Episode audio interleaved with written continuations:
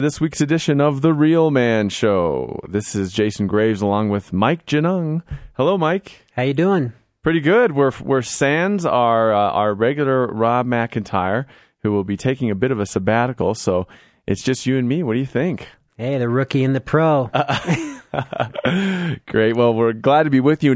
Today we're talking about accountability and why accountability is so necessary necessary not only in the battle against sexual sin but also just in our everyday lives. And so, Mike and I hope to share with you our experience of accountability.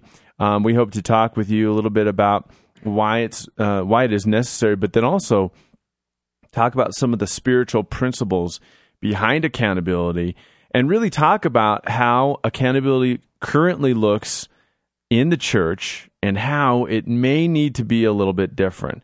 Because uh, accountability, when you think about it, Mike, the word accountability it has the word account in it. If you're an accountant, uh, you have a lot to do with numbers. But how often are numbers involved in our accountability when we check in with each other? So, speaking of checking in, uh, how have you been? Tell me what's been going on in your life, and tell me oh, uh, how you're doing, and, and let's let's uh, let's model a little bit of openness here for our listeners. Well, as far as Les goes, I've had a pretty good week. I really don't have a whole lot to talk about. Um, mm-hmm. We just got back from that trip and been home with uh, the family and the in-laws, and mm-hmm. it's been going great from that point. So, uh, actually, this has been a pretty good week. Awesome. How about yourself? So well, so I'm doing pretty good, and I'll elaborate. But so I'm in terms of numbers. So you're seven for seven on staying free, then, huh? Yeah. awesome, awesome. Well, I'm glad to say the same. I think what for me is uh, is going really well is that I am noticing myself really getting angry at the looking. You know, a couple over the past couple weeks, I've talked about how you know as the summer gets warmer, the shorts get shorter, and so my eyes tend to wander, and uh, I really don't want that for my life. And it may seem like a small thing to some folks, but honestly, I mean, God is really serious about what we look at and how we use our eyes, and it's part of our body, which is you know a temple of the Holy Spirit. And so I want to keep a tight rein on my eyes, and um, I've been noticing myself getting really irritated when even the temptation is around.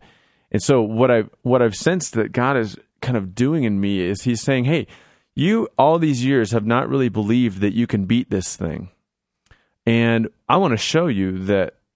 Yeah, you in and of yourself you can't, but we together can and then it totally like beat this thing to this thing point where you know you don't have to look at anybody again. And so it's pretty exciting because i'm you know i'm going to take that on and i'm i'm going to i'm getting ser- more serious than i've ever been about the um, you know the the the lusting looking part of my past. Uh, and that's scary but it's also like i said very exciting because which each, with each level of freedom that i've attained in my walk out of a sexual addiction, uh, it's just become you know been more blessing, more favor, more power. So, mm. well, I think for me this past week was we were inside a lot, so I didn't have mm-hmm. a whole lot of exposure to mm-hmm. that. But where I always have to watch out is my thought life mm-hmm. because if there's stress in my marriage, uh, what can tend to happen is a thought of an old girlfriend will come up and then I have a choice on how I'm going to deal with that. Do I run with that fantasy, mm-hmm. or do I do something else? And what I've come to realize is that um, I need God every moment of the day, not just on Sundays. And and sex is about connection. So when I'm tempted with a thought like that, mm-hmm. then I just go straight to God and I'll connect with Him instead of mm-hmm. running with a sexual fantasy. So then my favorite verse is created me a clean heart, O God. Right. So as soon as I'm hit with a thought like that, immediately I go to the Lord, Lord, please create in me a clean heart. I don't want this thought. I don't want any other woman but my wife. Right. And uh, and I draw a picture in my mind of heaven yeah. and, and, the throne of God. And uh, what that does is it it retrains my imagination so that instead of dwelling on lust, I'm dwelling on God and His throne and His presence. Mm-hmm. And then I find that the thoughts just evaporate right after that. Right. So it's just a real refocusing on that connection. And I like how you put that because that's really what we're looking for when we are looking at things that uh, are not satisfying. You know, when you think about it, looking at this person or that person, and you're never really satisfied. That's why we are compelled to keep doing it over and over again. And so, you know, scripture is really clear that there are things that we are, you know, compelled to do over and over again. Now, in our culture today, we call those addictions, and some are, of course, ser- more serious and more costly than others. But I, I like how we're talking in terms of real life stuff and numbers, and and and I, and I think we should talk a little bit about why accountability really is necessary, not only uh, in in sexual sin, but in the greater uh, sense of being a man. Uh, but just for now, in terms of sexual sin, we know what doesn't work, and that's you know willpower, trying to white knuckle it, do it on your own. Right. Uh, we know that even Bible reading and prayer, the spiritual disciplines, don't do it in and of themselves. I mean, how many times have have we as men asked God to press that magic button in the sky that would take this problem from us forever? You know, and he, why doesn't He do it? And we get we get angry. We think God isn't with us, but He really is. He wants to partner with us but we're triune beings. We have a spiritual aspect, a physical nature, and a a uh, and a soul or a uh, you know a, an emotional part of us. So, being that we're triune beings, we need a triune solution to the problem, not not a uh, just a you know a singular solution. Mm-hmm. So, um, you put here uh, a quote. It says, "Sick as our secrets." Talk a little bit about you know what that means to you. Well, lust breeds and it grows stronger in isolation, and, and the more we hold on to it, the tighter the grip it gains around our heart.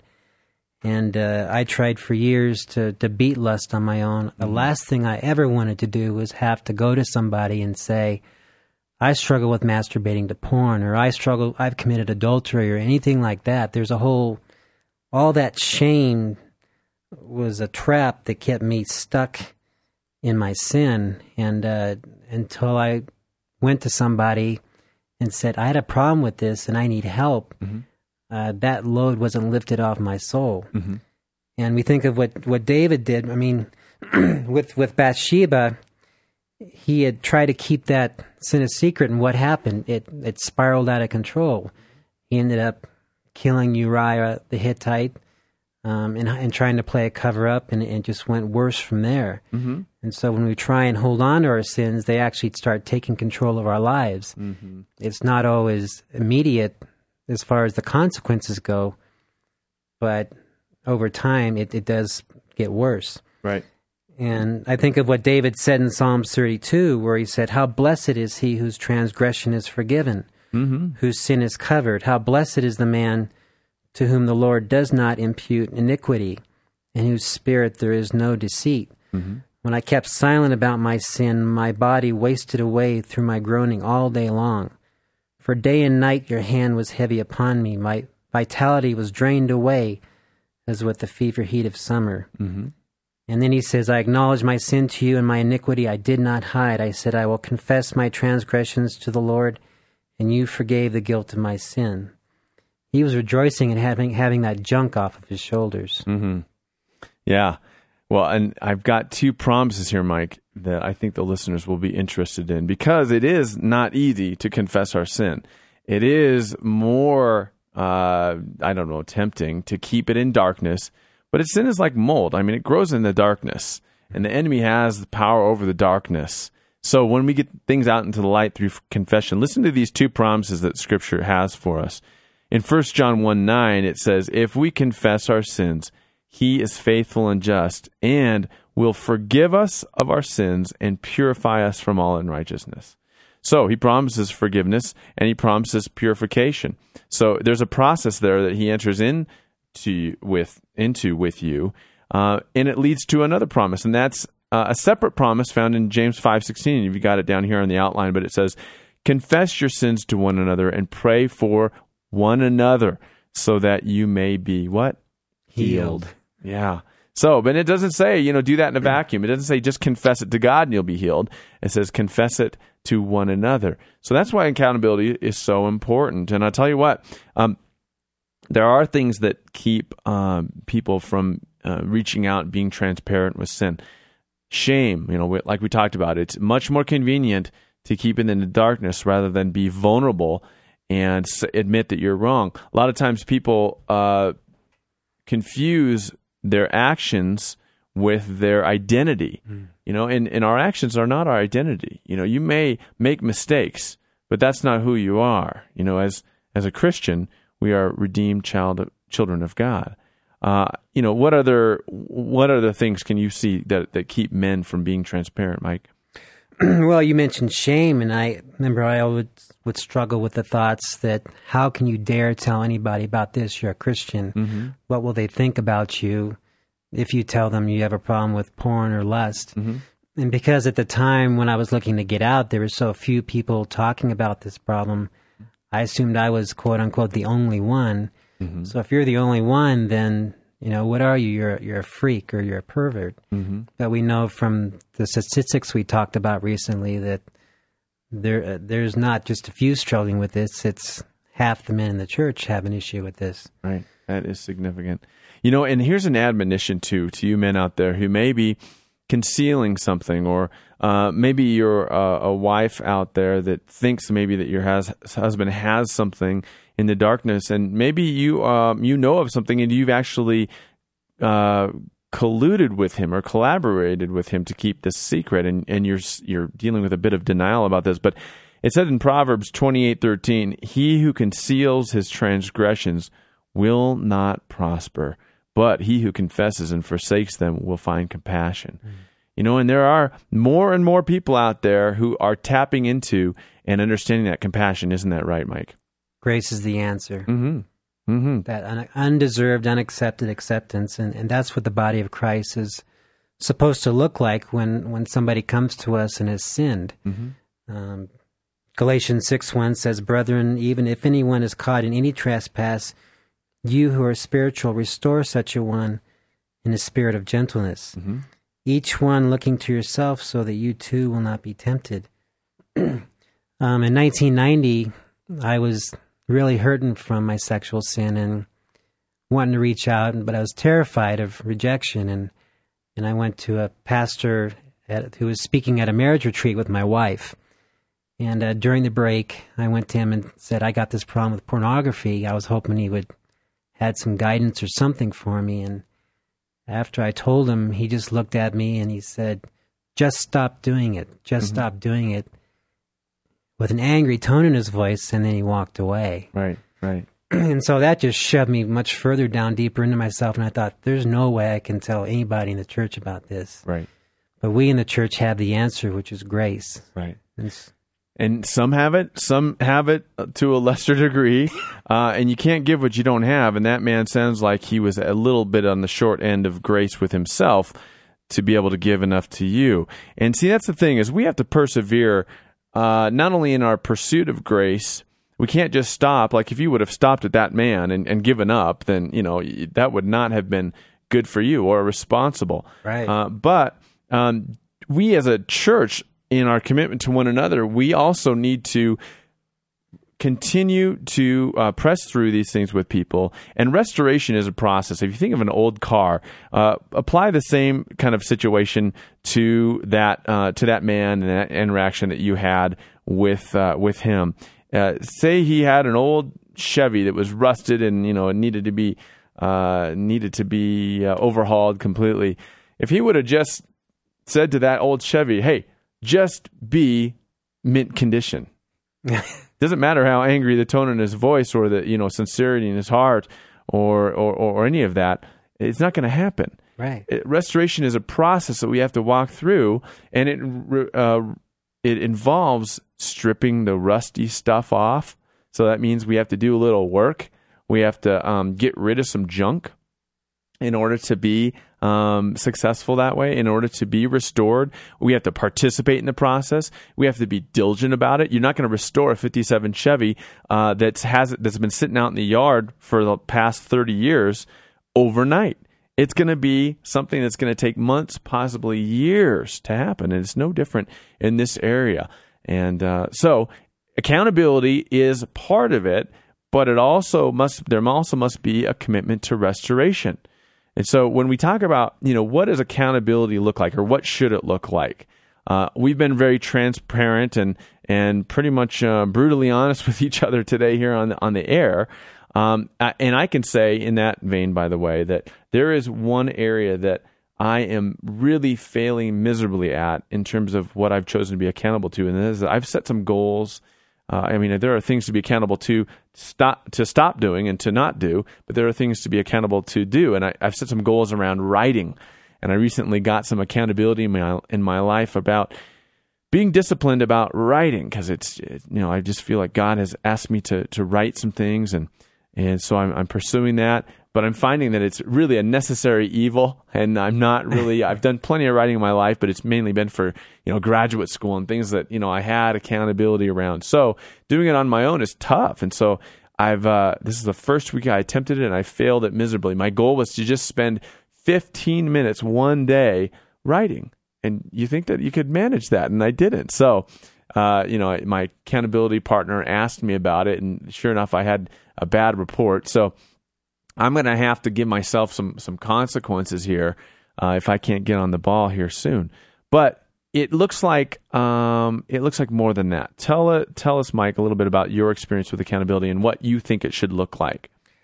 Well, accountability is is much more than the the black and white term that that word is about. I mean, to me, it's about the David and Jonathan relationships that are built up in my life. Yeah. And, and you talked about writing, but the other thing is that when we share our struggles, other guys can point out blind spots. Like I don't know if it's you've got a lot going on, so it may be that writing 15 minutes a day is an unrealistic expectation right. on your part. Right. But if we keep that to ourselves, yep. then we have this, you know, we got this guilt that we're hanging over our head and Yeah. So along with brutal honesty about our weaknesses, we also need to have that open door for the other man to speak into our life because of the perspective that they bring. Right. Okay, what else? Well, it it lifts us up. When I remember the movie or not the movie, the uh, TV show Cheers, mm-hmm. where you can go where everybody knows your name. Yeah. So that w- when I got a struggle in my marriage where I'm blowing it, I know I have a place to go, guys I can talk to who know my name, who'll accept me as I am, bloody, miserable, faults and all. Mm-hmm. And they'll and they'll encourage me and pray for me, and, and I need this. Mm-hmm. I need this every week and uh, I need this for for strength, for guidance, Right. just just for joy of life. Right. And it can be a meeting with one man. It can be uh, with a group.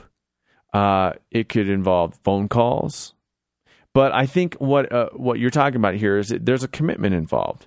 And so, like just like we have a commitment to our house payment, there's terms to that commitment.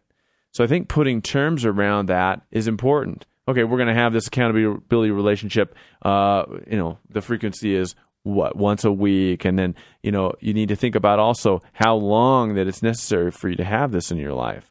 You know, for example, for me, uh, I'm trying to write a book, so I would need this accountability until the book is writ- written and finished and possibly edited. Who knows? But uh, there's some some really good points here. Um, one aspect I want to bring up too, Mike, is that uh, you know this next generation of kids is a generation that has been completely surrounded by reality and being real and being honest and open, uh, even about the cruddiest stuff in life, is something that is they're very used to. So we as a generation need to, you know, as the older generation here, you and I in our, you know, 30s, we need to lift the bar, raise the bar of accountability for this next generation coming through because they're a lot more used to it than we have been. And let me give an example. Uh, recently, you know, I work with the eighth grade uh, team at uh, at our church. We we do a leadership team, my wife and I, and we mentor these kids. And at a recent um, outing, a couple of the kids had confided in me some of the uh, struggles that they had, and we decided to put some uh, some some boundaries around that and in their life, and and they asked for some accountability around that, and so I was happy to do that. And I'll tell you what, I honestly I thought, okay, I'm going to email these kids, I'm going to call these kids. They're not going to respond. They're either not going to send the email back, or they're not going to they're not going to call back. You know what? Uh, they each one of them emailed me immediately. And I thought, well, you know, even if they do get back to me, they're not going to, you know, be specific or honest about things. They'll probably just you know say, oh yeah, whatever. Uh, you know what? They were specific. They they had confessed that you know uh, I think one of them didn't have any problem with any of that stuff that he was uh, trying to stay free from. And I don't want to go into detail just because you know that you know pe- people may know who these these kids are just to protect their privacy. But uh, and one of them said, "Well, yeah, I, I I did have I was tempted by that."